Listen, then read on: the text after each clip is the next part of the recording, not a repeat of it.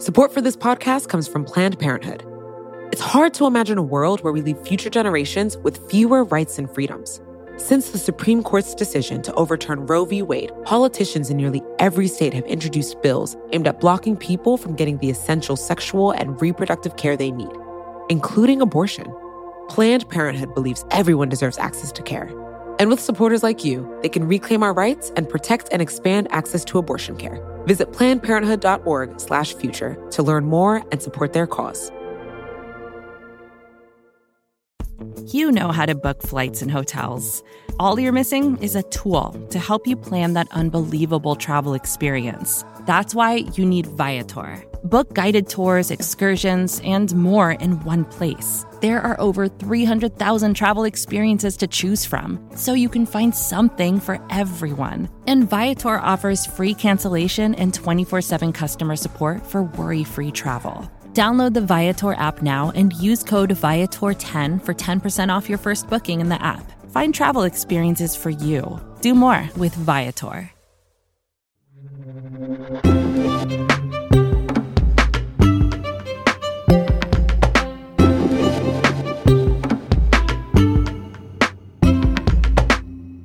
Ian Millhiser, you cover the Supreme Court for Vox. We are on day three of Judge Amy Coney Barrett's confirmation hearings.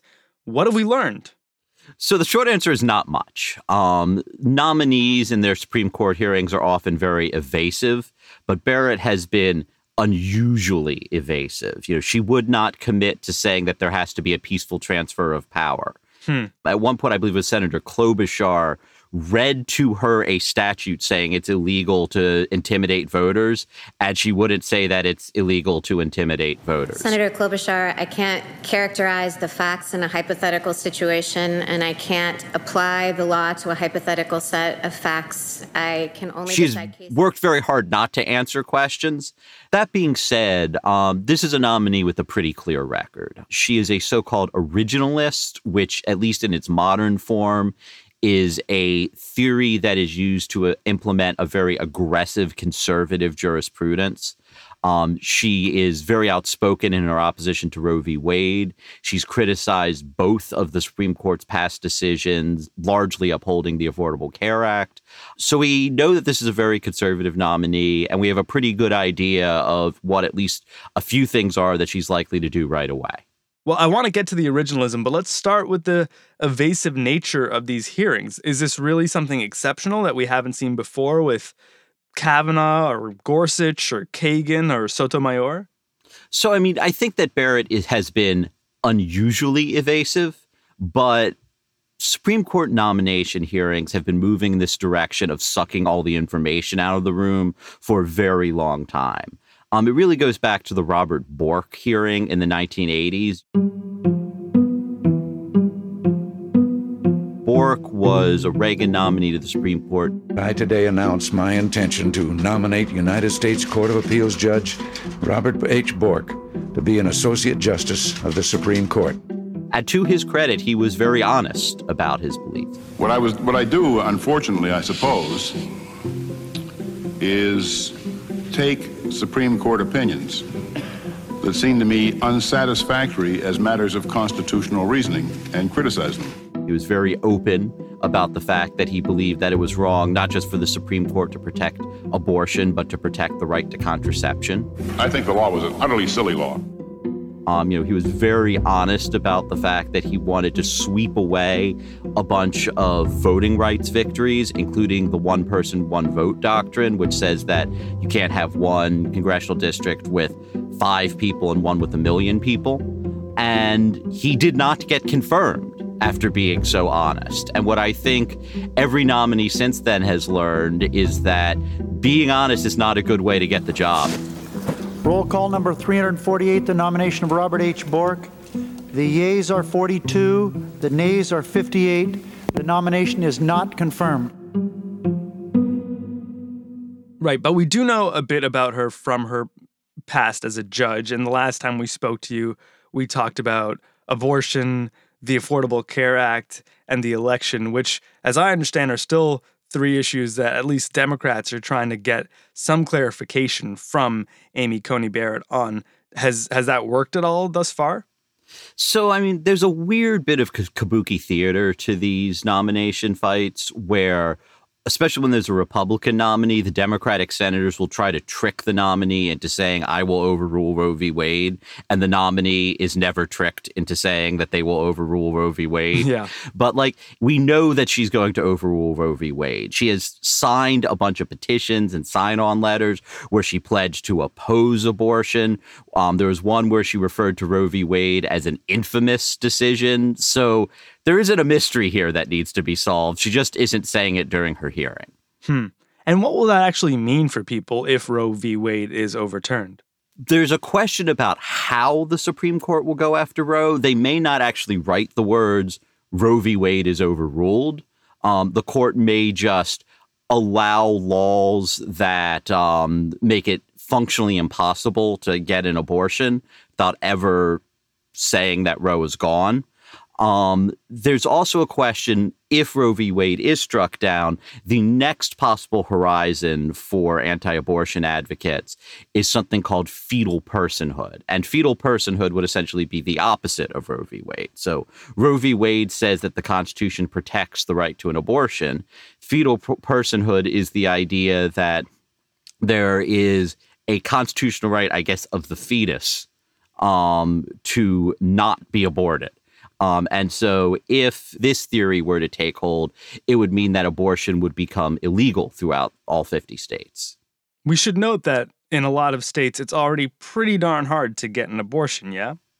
Yeah, I mean, the, the, Supreme Court, while it hasn't had five votes until probably very recently to outright overrule Roe v. Wade, the court has been very aggressive in allowing laws that make it hard to get an abortion to stand. They can force abortion providers to read an anti abortion script. They can put certain regulations on clinics, and we're likely to see much more of this. So, like the last big fight over abortion rights was whether states can enact laws that make it so expensive to operate an abortion clinic that it's functionally impossible to do so. And so that's one way that the Supreme Court could get rid of the abortion right without overruling Roe v. Wade. They could say Roe v. Wade is nominally in place, but if a state wants to pass a law saying that all abortion clinics have to be built out of solid gold, they can do that. Now, do you know how many Americans have obtained insurance through the Affordable Care Act? I do not. Let's talk about the Affordable Care Act for a second. I, I, saw part of the hearing on Tuesday where Senator Leahy was cluing Amy Coney Barrett into how many people could stand to lose health care if the Affordable Care Act is struck down. It's more than 20 million. And do you know how many children under the age of 26 are able to stay on their parents' insurance because of the Affordable Care Act? I do not. And, and Amy Coney Barrett seemed to not know how many people had their health care on the line. Did we learn anything about her feelings on the ACA? So Barrett hasn't been particularly forthcoming in this hearing about her views on Obamacare, but she wrote a book review um, in 2017 where she said that NFIB, the first decision that largely upheld the Affordable Care Act, and King v. Burwell, the second decision which preserved the Affordable Care Act after a partisan attack, rested on a, you know, what she thought was a very stretched and like difficult to defend reading of the law. So she's been fairly clear that she thinks that the past court decisions allowing Obamacare to continue to thrive were wrongly decided. That said, there is a case in front of the Supreme Court right now which rests on an unusually weak legal argument that seeks to strike down the Affordable Care Act. And in the short term, I don't know if Barrett or anyone else is going to sign on to the argument in this case because it is just so bad. But the fact that the court might not strike down Obamacare this time around doesn't mean that they can't take up another case and use that as a vehicle to strike the law down. Hmm. And the election? Yeah. oh, man. So, the one question that kept coming up about the election is, of course, Donald Trump hasn't committed to a peaceful transfer of power. And so some senators asked Do you believe that every president should make a commitment unequivocally and resolutely to the peaceful transfer of power? And she wouldn't say yes. I mean, she, she didn't say no, but you know, she wouldn't answer even that question.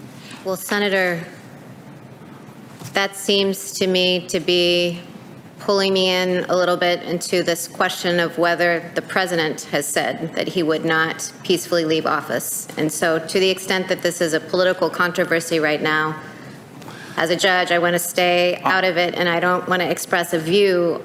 I think there's one plausible reason she's not answering it is that Donald Trump is vindictive and he, you know, he reacted in anger when Jeff Sessions, his previous attorney general, um, recused from the Russia investigation. So he has a tendency to lash out at people. And so maybe Barrett didn't answer the question because she fears that if she commits to a peaceful transfer of power, Donald Trump will with- withdraw her nomination. I don't know why she wouldn't answer the question, but I mean, the most basic question you could possibly ask about voting rights. You know, if the voters elect Joe Biden president, can we have him become president without a civil war? She wouldn't even commit to that question. I saw a lot of people making a big deal of the fact that she just has a notepad with zero notes on it in front of her. But I, I kind of wondered if that was a big deal considering she isn't really saying much. Well, look, she's a really smart woman. She has thought a lot about the Constitution. She's thought a lot about her originalist philosophy, and if confirmed, is likely to use her originalist theories to implement an extraordinarily conservative agenda. More with Amy and Ian in a minute.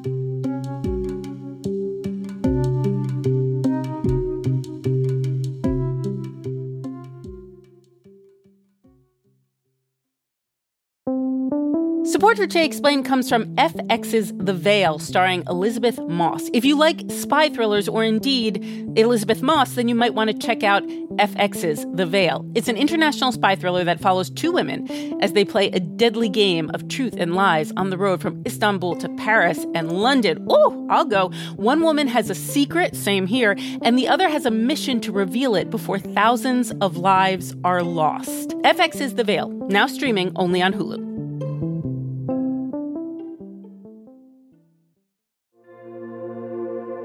Support for this podcast comes from Planned Parenthood.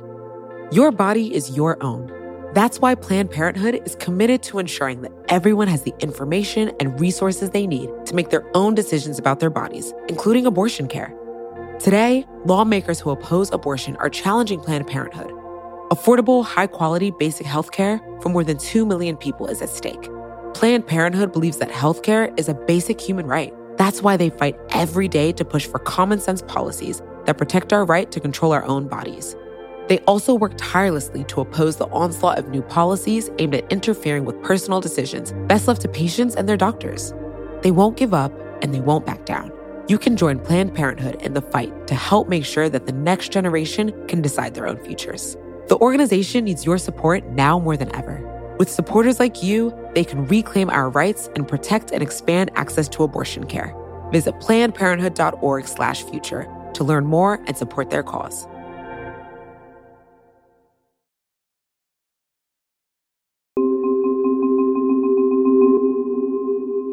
Ian, you went to law school. For all the people who didn't, what is originalism? So, the definition of originalism is that you believe that the meaning of the Constitution's words is fixed and that judges are bound by those words. And if you just provide someone with the definition, it sounds obvious. I mean, of course, judges have to be bound by the words of the Constitution.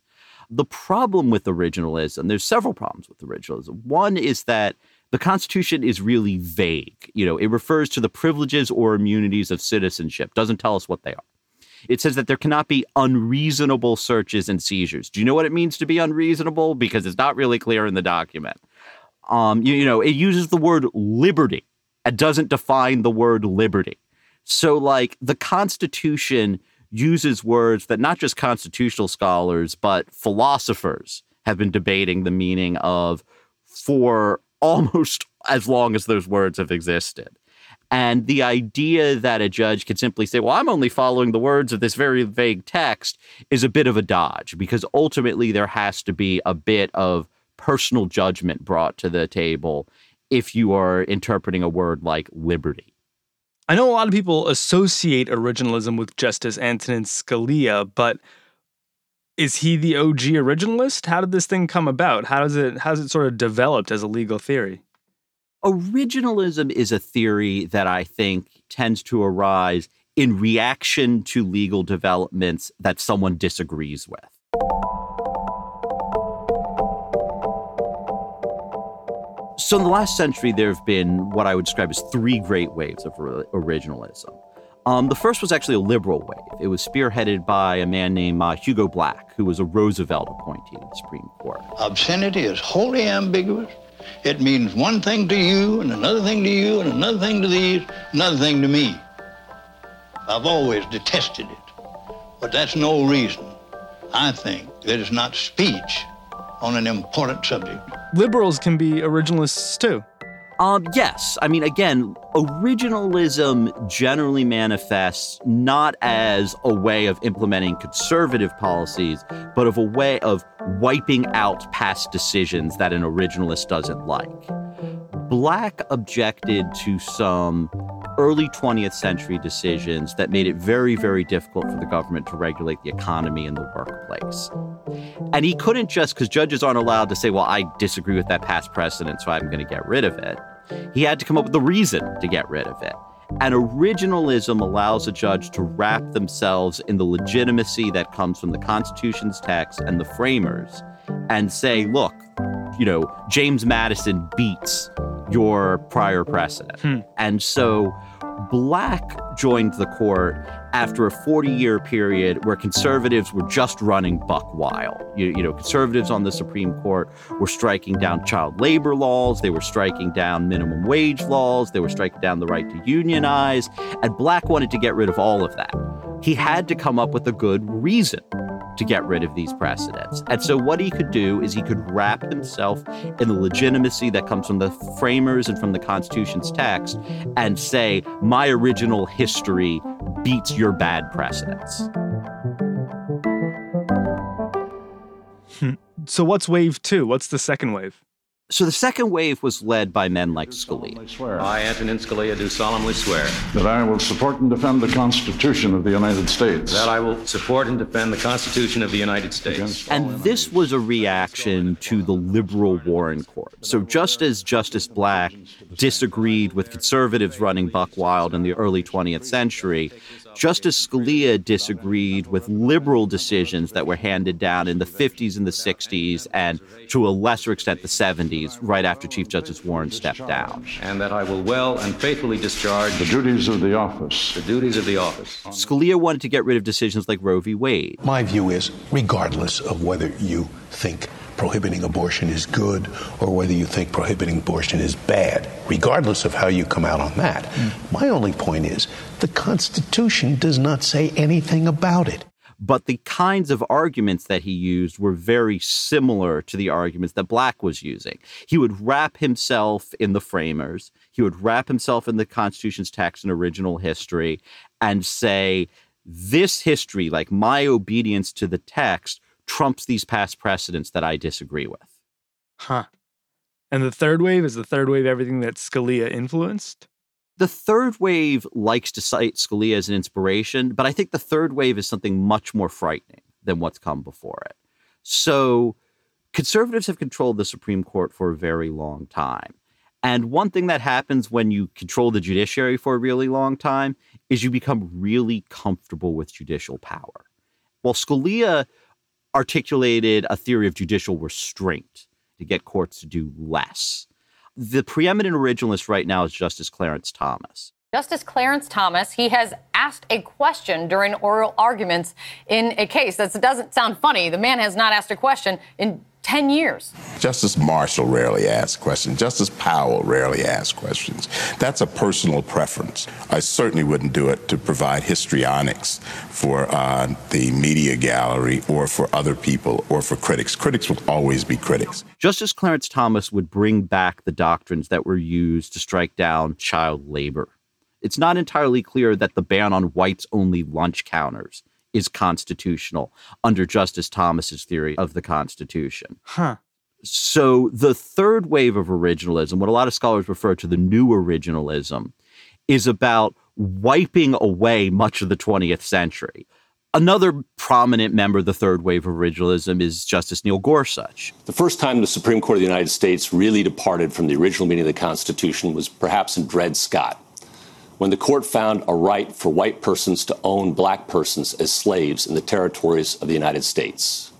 Scour the document as long as you want, you will not find that right there. They made it up.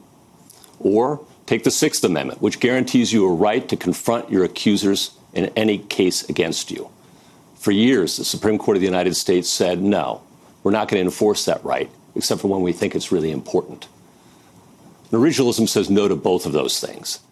Gorsuch's big project is he wants to eliminate much of the administrative state. Um, so the EPA has a great deal of power to make sure that we have clean air and clean water. The Labor Department has a lot of power to make sure that people are paid fair wages.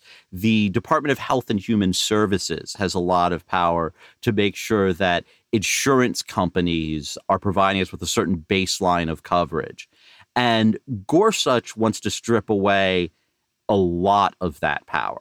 So again, Thomas and Gorsuch aren't operating under a theory of judicial restraint. They're operating under a theory of wanting the court to do more and more and more to implement a conservative agenda and to strip the federal government of much of its power to operate. I've heard Gorsuch referred to as a textualist, maybe even by you on this show. How does originalism gel with textualism, and is that an important difference? I, if anything, I would say that originalism is a flavor of textualism. So, textualism is the idea that when you're dealing with a legal text, the text of the Constitution can, or the text of the document controls. Um, and again, that's one of those theories that like sounds deceptively simple, but in practice is can be very difficult to implement. Originalism, again, is the idea that when you're interpreting the Constitution, the Constitution has a fixed meaning and judges are bound by it. So originalism and textualism are, at the very least, close cousins. And where does Amy Coney Barrett fall in to these three waves of originalism? I interpret the Constitution as a law, that I interpret its text as text, and I understand it to have the meaning that it had at the time people ratified it.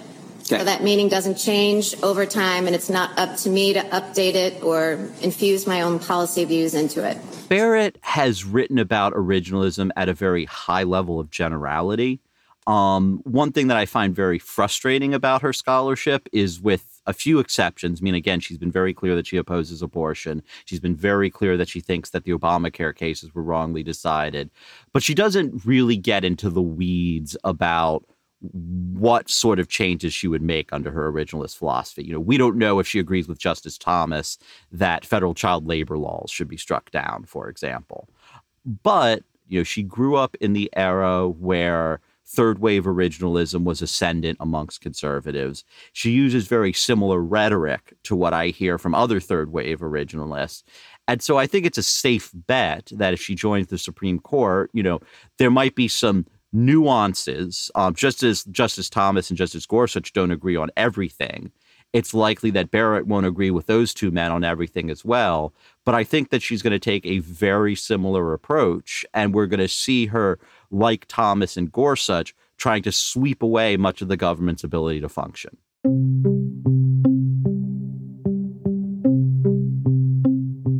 And her confirmation to that Supreme Court is all but sure. Do we know when it's going to happen? Yeah, I mean, barring a miracle or like, you know, maybe six Republican senators will be lost at sea, she's getting confirmed. This is probably not about persuading each other unless something really dramatic happens. All Republicans will vote yes and all Democrats will vote no. And that will be the way the breakout of the vote. The Senate is operating under a very rushed schedule to get her confirmed. I mean, I think Lindsey Graham has announced the first markup on the Barrett confirmation in the committee will take place on Thursday. I think she's likely to be confirmed by the end of this month. Just in time to weigh in on an election of which she won't commit to a peaceful transfer of power. Yep, that's right. Everything is awesome right now.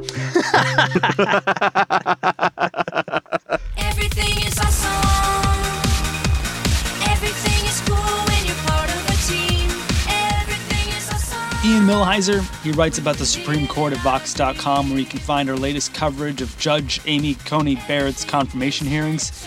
Ian also just wrapped up hosting a mini series on voting rights for the Weeds podcast. It's called By the People. Each episode looks at a different obstacle facing voters in the coming election from voter suppression to the Constitution to the Supreme Court itself. And while we're on the Supreme Court, on Tuesday, in a 7 to 1 decision, Justice Sotomayor dissented. The court approved of the Trump administration's effort to end the national headcount early. That means, at least for now, this thing ends October 15th at 11:59 p.m. Hawaii time. So, if you're like a, a last minute person, that last minute is soon approaching. I'm Sean Rameswaram. It's Today Explained. Everything is awesome. Everything is cool when you're part of a team. Everything is awesome when we live our dream. Support for this show comes from Fundrise. Buy low, sell high. It's easy to say, hard to do. For example, high interest rates are crushing the real estate market right now. Demand is dropping and prices are falling, even for many of the best assets. It's no wonder the Fundrise Flagship Fund plans to go on a buying spree, expanding its billion dollar real estate portfolio over the next few months. You can add the Fundrise Flagship Fund to your portfolio in just minutes and with as little as $10 by visiting fundrise.com/vox. Carefully consider the investment objectives, risks, charges and expenses of the Fundrise Flagship Fund before investing. This and other information can be found in the fund's prospectus at fundrise.com/flagship. This is a paid advertisement.